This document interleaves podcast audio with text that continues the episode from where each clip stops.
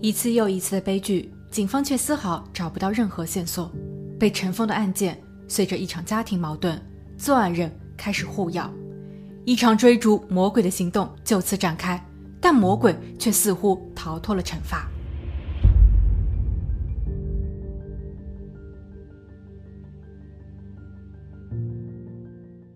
Hello，大家好，我是鬼灵异，今天我们来聊一下加拿大魔鬼夫妻保罗和卡拉的故事。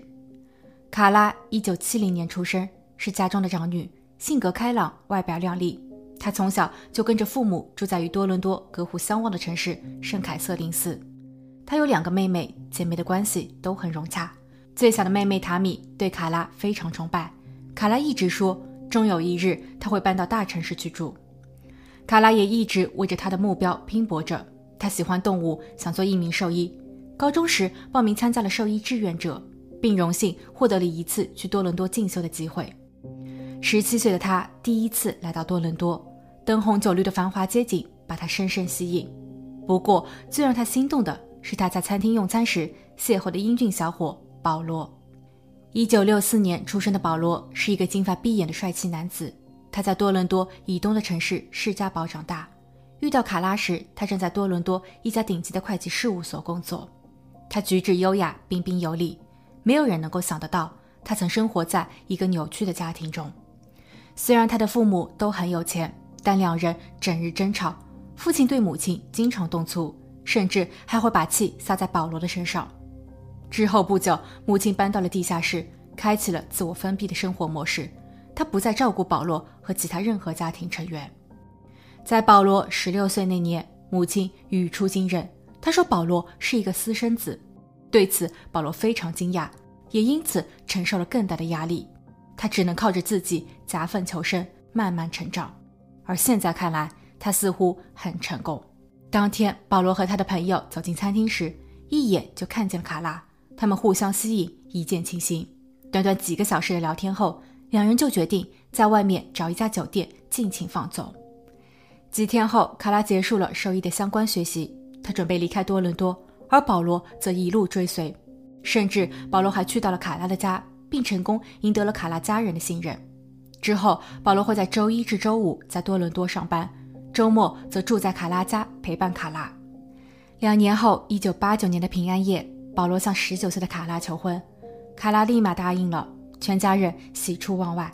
最小的妹妹塔米更是兴奋，因为姐姐和准姐夫保罗终于修成正果。但妹妹塔米却没能够参加到他们在一年半后的婚礼，因为在一九九零年的圣诞节，塔米永远的离开了大家。那一晚，卡拉家举办了圣诞晚宴，十五岁的塔米喝了点酒。当他回到自己的房间后，他开始不断的呕吐，可能由于呕吐的姿势不当，最终导致食物反流，发生不幸。卡拉和保罗是第一个发现他的，当时他们按照惯例在睡前去妹妹塔米的房间道一声晚安。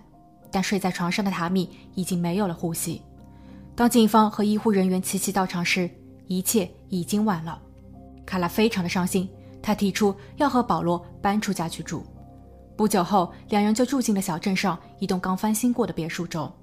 六个月后，一九九一年六月二十九日，卡拉和保罗在当地结婚。在卡拉和保罗新婚的同日，几英里外的一个湖泊中。有人发现了一些令人毛骨悚然的东西。当天下午，一位渔夫正带着他的儿子外出散步。当湖水退潮后，一些水泥块露出了水面。渔夫好奇地弯腰去查看时，眼前的景象让他瑟瑟发抖。警员们随即赶赴现场，他们将可疑的水泥块进行了编号，总共有八块。而当警方将水泥清除后，竟然拼凑出了一个女人。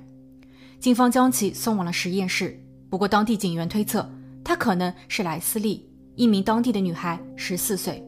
两周前的六月十四日，她与父母发生冲突后跑出了家，之后神秘失联。两周后，法医报告出炉，根据牙齿确认，此人确实是莱斯利。他的最后时刻忍受了极大的痛苦。另外，法医并没有在其身上发现任何有关作案人的线索。而让大家更惶恐的是，在随后的日子里。不但案件毫无头绪，当地的另一位年轻女孩也神秘失踪了。她叫弗伦奇，十五岁，一九九二年四月十六日，她在放学后并没有准时回家。通常，弗伦奇会在下课后的十五分钟内赶回家中，因为他需要照顾家中的小狗。但当天他却没有准时出现。父母因为联络不上他，报了警。警方立马召集了人员进行搜索。在弗伦奇回家时，需要途经一个教堂，警员在教堂的停车场中找到了他的一只鞋。这一发现让所有人开始不安。有几名目击者称，他们似乎看到了女孩，但这些信息并不可靠。小镇上的居民开始恐慌。十四天后，一九九二年四月三十日，一位司机在城郊的一个沟里发现了弗伦奇，家人们仅存的对于他活着的希望破灭了。经法医检测，离世的原因是呼吸受阻，显然他的最后一刻也相当的痛苦。虽然不像莱斯利那样，起码他是完整的。但作案人很狡猾，其身上所有的作案痕迹也都被清理干净了。由于根本找不到任何的突破口，两起案件被搁置。直到1993年1月，多伦多警局给圣凯瑟琳斯的警署拨打了一通电话，他们需要调查一个人——保罗，因为在五年前，施加堡地区也发生了多名女子被一个长相英俊的男子骚扰冒犯。警方根据被害者的描述合成了他的长相。当这张图纸公之于众后，多伦多警局至少收到了两百份举报材料。警方与他们一一联络，在排除了一些人后，仍有一百三十多位嫌疑人被要求做 DNA 检测。但当年 DNA 的技术并不成熟，要检测一百三十多份的 DNA 需要数年的时间。而在这一群人中，也包括了保罗。保罗在一九九零年十一月二十日接受了三十五分钟的调查。保罗一表人才，对答如流，之前也没有任何的犯罪记录。他主动提供了自己的 DNA。当时探员并没有将其列入主要嫌疑人名单。但1992年12月底，保罗的 DNA 检测报告出炉，新兴科技似乎在叙述另一个事实。圣凯瑟琳斯的警署对保罗进行了初步了解，他与妻子卡拉在完婚后一直住在该城市。并且此时他正在被另一个专案组调查，因为就在几天前，保罗的妻子指控他在家对其动粗，妻子的脸上还有两个很明显的淤青，那是保罗用手电筒造成的。如今卡拉已经搬离了这个家。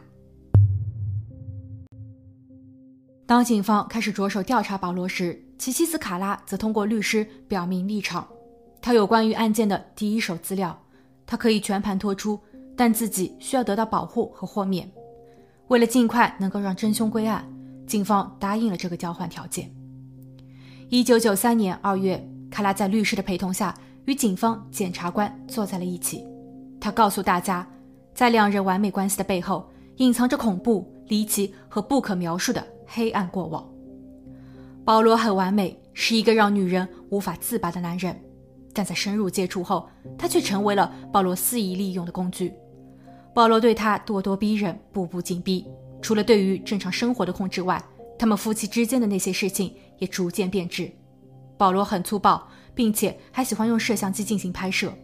卡拉一开始并没有拒绝，但尺度越来越大，卡拉也受不了了。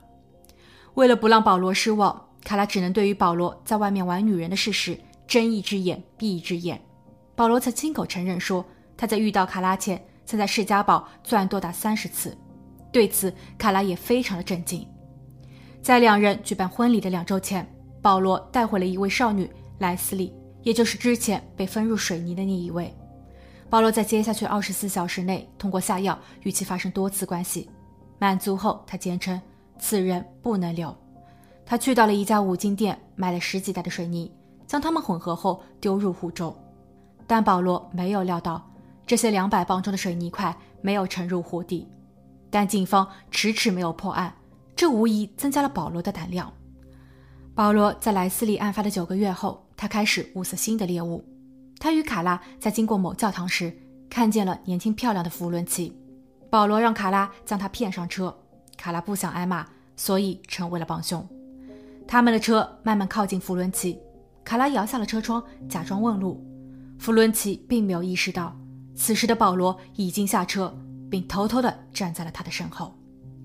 弗伦奇被带回家后，保罗给他灌了酒精和违禁品。在纵欲三天后，保罗用绳子解决了他。卡拉称这些内容并不是自己凭空捏造的，因为所有的事情都被拍摄记录了下来，而录像带就藏放在家中。一九九三年二月十七日，保罗被捕，警员带着搜查令去到了保罗家，但他们什么都没有找到。或许保罗已经销毁了证据，或者他把这些嵌入了某一墙壁中，因为根据搜查令的限制，警员在收集证据时不能破坏房屋的结构和墙体。但也或许是妻子卡拉在撒谎。调查人员和检察官再一次约见了卡拉，他们给出了认罪协议的具体条款。卡拉必须确保所指控的内容属实，并在法庭上与丈夫保罗对质。检方会以过失罪判处卡拉有期徒刑十二年。卡拉表示同意，他在认罪协议上签了字。与此同时，他还爆出了另一个惊天内幕，而这一位受害者并不是别人。是自己的亲妹妹塔米。一九八七年，保罗和卡拉认识，并时常会在周末住到卡拉家。在卡拉家时，保罗认识了塔米。在外人看来，保罗像哥哥般疼爱着塔米，但其背后却隐藏着一个邪恶的念想。保罗告诉卡拉，自己想与塔米发生些什么，因为卡拉的第一次并不是给保罗的，卡拉对此也无法弥补，所以保罗提议。让妹妹来弥补这一遗憾。为了让卡拉能够同意，保罗答应向她求婚。一九九零年的圣诞节，卡拉用塔米作为圣诞礼物送给了保罗。他在家庭的圣诞晚宴时，给塔米提供了掺有酒精的饮料。然后在家人都上床睡觉后，他约塔米去他的卧室看电影。迷迷糊糊的塔米答应了。而在卧室中，保罗又给他灌了几瓶酒。待塔米彻底喝醉后，卡拉给他注射了麻醉剂，这是他从兽医诊所偷出来的。之后，保罗开始了他的兽刑，卡拉则在一旁用摄像机全程记录。而让他们措手不及的是，塔米突然开始呕吐，然后停止了呼吸。两人赶紧清理了现场，并把卡米抱回了他自己的卧室。在对现场进行了一番伪造后，他们报了警。所有人都以为塔米事件是一场意外。只有姐姐卡拉清楚，意外的背后隐藏着一个令人难以启齿的扭曲故事。其实保罗对塔米一直蠢蠢欲动，他曾一边看着塔米睡觉，一边自我解决。一九九三年三月，卡拉把关于妹妹塔米的事件告诉检方后，他给自己的家人写了一封信。他说自己不能再说谎了，妹妹的事情自己真的很抱歉，因为当时一直饱受保罗的威胁。如果可以重来，他愿意代替妹妹遭受痛苦。一九九五年夏天，卡拉和保罗对簿公堂。保罗在庭审时提出了异议，他承认自己对那些女子做了不轨行为，但他没有在结束后加害他们。他称那些都是卡拉做的。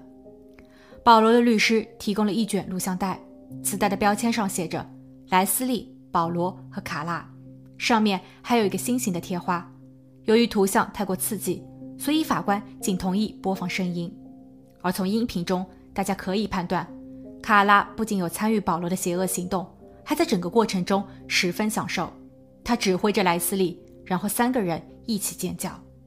律师表示，卡拉是知情人，录像中他参与了整个过程，还指导了他们的动作，所以他才是导致受害人发生不测的元凶。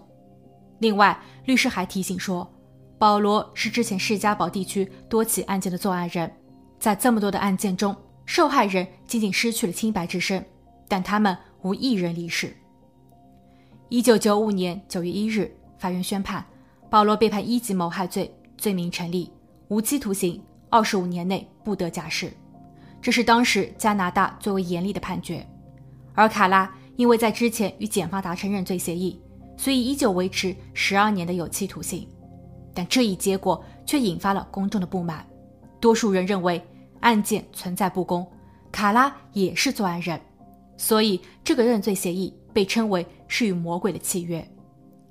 二零零六年，保罗在监狱接受采访时暗示自己已经洗心革面，他是一名优秀的假释候选人，但他的律师表示，保罗依旧被列为了危险人物。他不太有可能获得释放。在二零一八年二月，保罗申请了假释，但这一请求被拒绝了。关于卡拉，他在二零零五年时被释放。有报道称，他在二零零七年时搬到了法属瓜德罗普岛，并在那里结婚，育有三个孩子。之后，一家人返回了加拿大蒙特利尔定居。二零二零年一月，卡拉离开了丈夫和孩子，开启了独居模式。一对恩爱的情侣突然消失，警方在海边的沙滩上发现了他们。在他们的身后是一个特殊的小木屋，木桩上画着一些古怪的头像，这与作案人是否相关？而在情侣发生意外的前一晚，远在二十五英里外的一个小镇上，一起相似的案件正在被调查，这是一种巧合吗？好了，今天的案件就分享到这，我们下期见。